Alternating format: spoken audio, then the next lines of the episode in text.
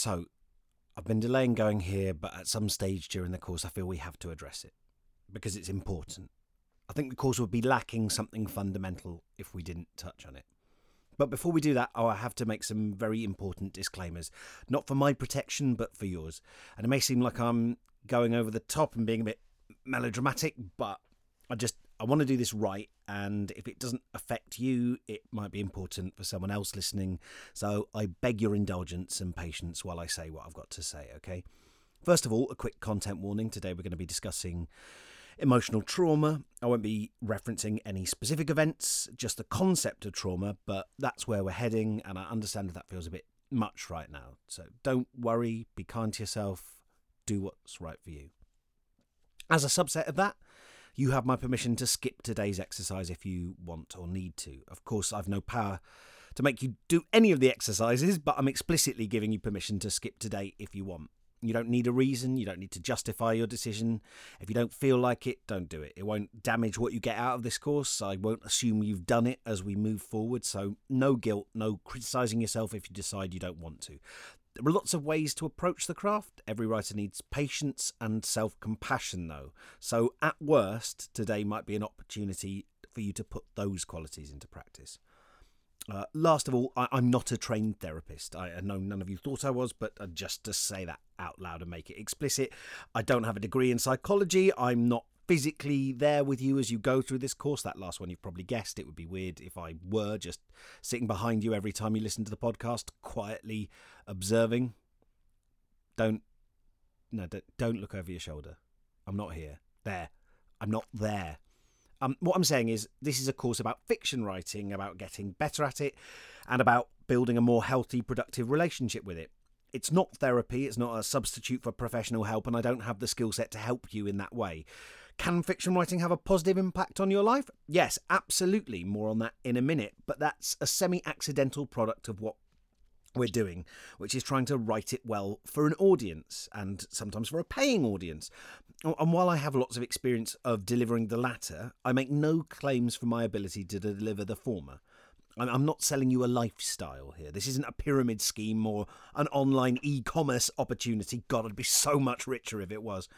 So if you're struggling psychologically, seek professional guidance and support. Um, this last year, uh, I've had to do that myself.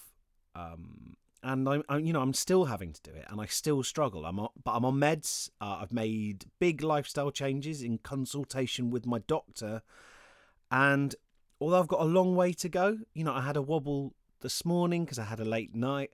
Um, it has made a huge difference.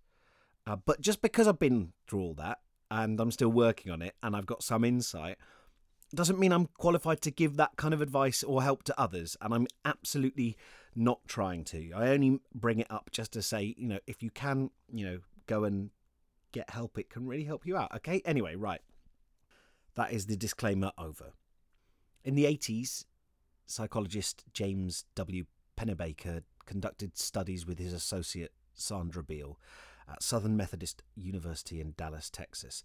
Student participants were divided into groups and asked to write for fifteen minutes a day. One group was asked to write about something trivial, like describing the room they were in. The next three groups were asked to write about their traumatic experiences. One group was asked just to vent their emotions about the experiences. One was asked to write unemotionally about specific events that had been traumatic, and the third group were asked to write about specific events and their emotions about those events, both at the time and now, looking back. Students in this final group were told to write continuously about the most upsetting or traumatic experience of your entire life, something that has affected you very deeply. They were told not to worry about spelling, punctuation, and grammar.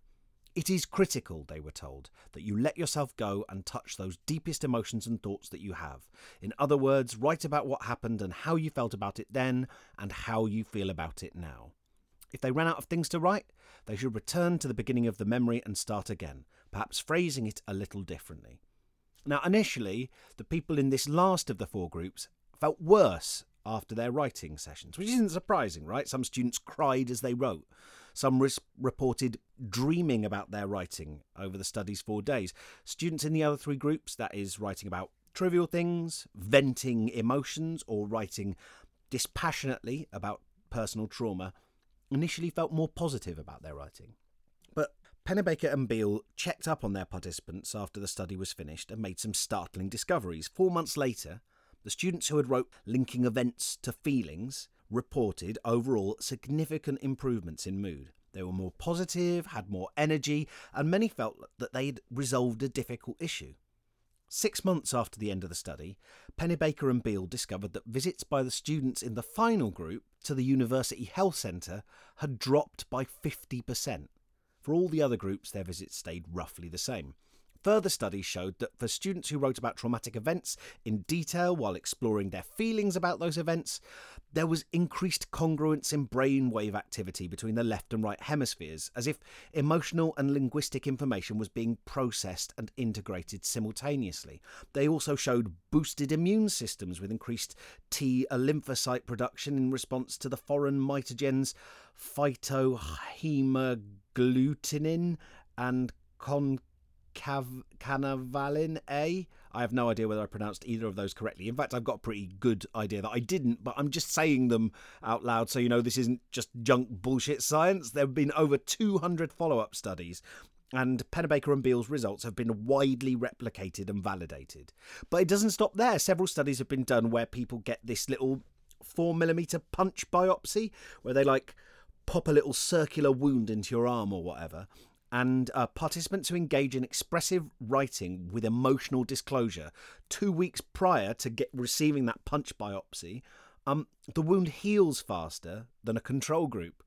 There's a lesser but significant effect if people start the expressive writing after receiving the wound, but the earlier they start, the bigger results they see. So writing can literally help you to heal, not just emotionally, but physically. Look, there's and there's lots of debate about what might be going on, whether holding in trauma or feelings you haven't dealt with causes stress, which inhibits healing and immune responses and depletes your immune system and makes you sad.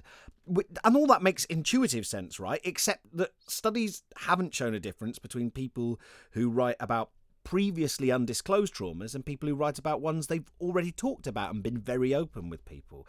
But weirder still, studies have shown psychological and health benefits for people who write about completely imaginary traumas that never happened. Not as much as people who write about real ones in their life, but the effect is still observable and there and statistically significant. So it can't be entirely explained by stress that's held in being released.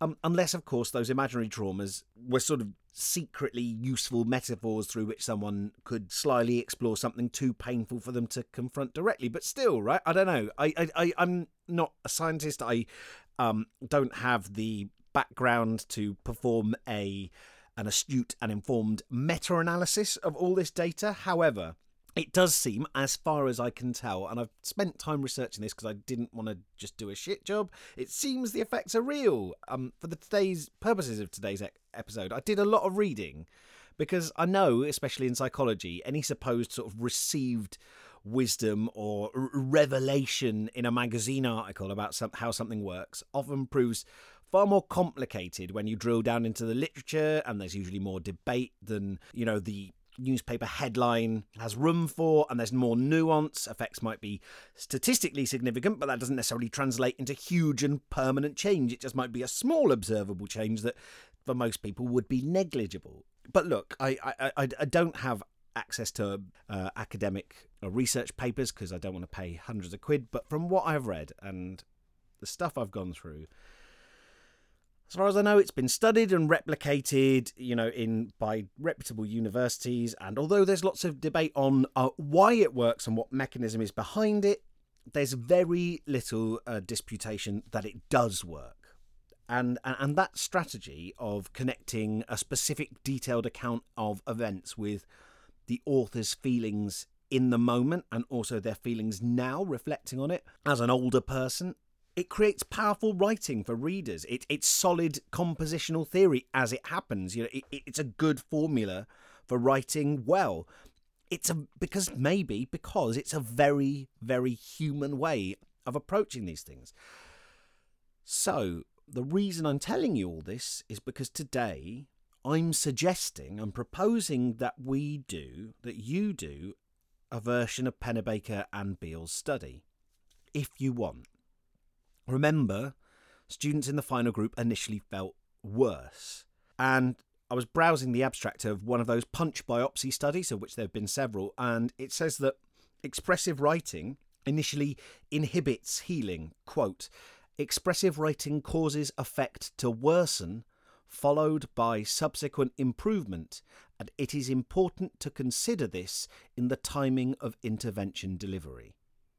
But my suggestion is that uh, if you want, if you're ready for it, we do this exercise, as it's commonly framed, today and in the final three days of this week, just like in the original study, uh, because I think it might be useful for you. I think uh, engaging with difficult things is important for a writer, and I think it might be genuinely helpful for you, uh, not just for the psychological benefits, but for your writing. However, and this is a big underlined however, if you'd rather not, that's fine. You could, if you prefer, write about an imaginary trauma, as we've discussed, that can have similar, if um, slightly less pronounced, effects. Or you can simply use this time for some free writes where you explore emotions and emotive experiences in a way you feel is right for you. You might like to write about some very positive, joyous memories you feel thankful for. Gratitude journaling is another practice that's been shown to improve mood. Uh, asterisk, uh, there are some certain ways that you're supposed to do it, and uh It's, it's not just about writing down your good feelings. Uh, and yeah, anyway, I won't go into that d- in detail, but just so you know, I'm being rigorous about this and not just saying gratitude journaling is, is writing about happy memories. There's a bit, it's a bit more complicated than that. But look, happiness is one of the hardest emotions to write about well, so goodness knows it would be valuable to work on it as a writer. So I'm not just fobbing you off with a shit thing to do while the rest of us do the real one. uh, I think that's genuinely valuable as well. I'm offering it as an alternative. Or you can take this time off if you prefer. Look after yourself. Speak to people you trust if you need to. Look, you're a wonderful, valuable human being. And, and writing has no impact on that one way or the other. It can't make you more precious and miraculous and valuable. It cannot, if you're bad at it or don't do it, can't make you any less valuable. You're, as a human being, that is your birthright. You are incredible. You're a miracle. You've been through so much and learned so much already. That is an inalienable value that you have. Okay, shut up, Tim. Come on. But I mean, I mean that. But sorry. But look, look, look. If you'd like to try the original version of the exercise, as I'm suggesting it, I'll repeat the brief again. I should say, if you're uncomfortable writing this material down in your notebook, you can always pause the podcast now and find some lined or scrap paper or break out your laptop. So whatever you write, you can easily keep confidential, whether it's, you know, folding the pages up and hiding them somewhere or, or passwording the file. Not that you think people are going to be like searching it down, but sometimes I do those things as a sort of just, it's a slight kind of crossing my fingers in superstition, but it's just a way of helping myself to feel reassured and helping myself to let go. Anyway, here are the instructions adapted from a sort of generic example given on Wikipedia. Write your very deepest thoughts and feelings about the most traumatic experience of your entire life, or an extremely important emotional issue that has affected you and your life. In your writing, I'd like you to really let go and explore your deepest emotions and thoughts. Write about the event or events in detail, be vivid, include any strong sensory memories you have. You might tie your topic to your relationships with others, including parents, lovers, friends or relatives, to your past, your present or your future, or to who you have been, who you would like to be, or who you are now. So, that's the brief. Do it or don't do it. You're not a better or worse writer or person, whichever you choose. All I suggest is that if you do decide to do it, commit wholeheartedly. You can pause the podcast if you like now and, and take a moment to think if you need to. Right. You've got ten minutes. And your time starts now.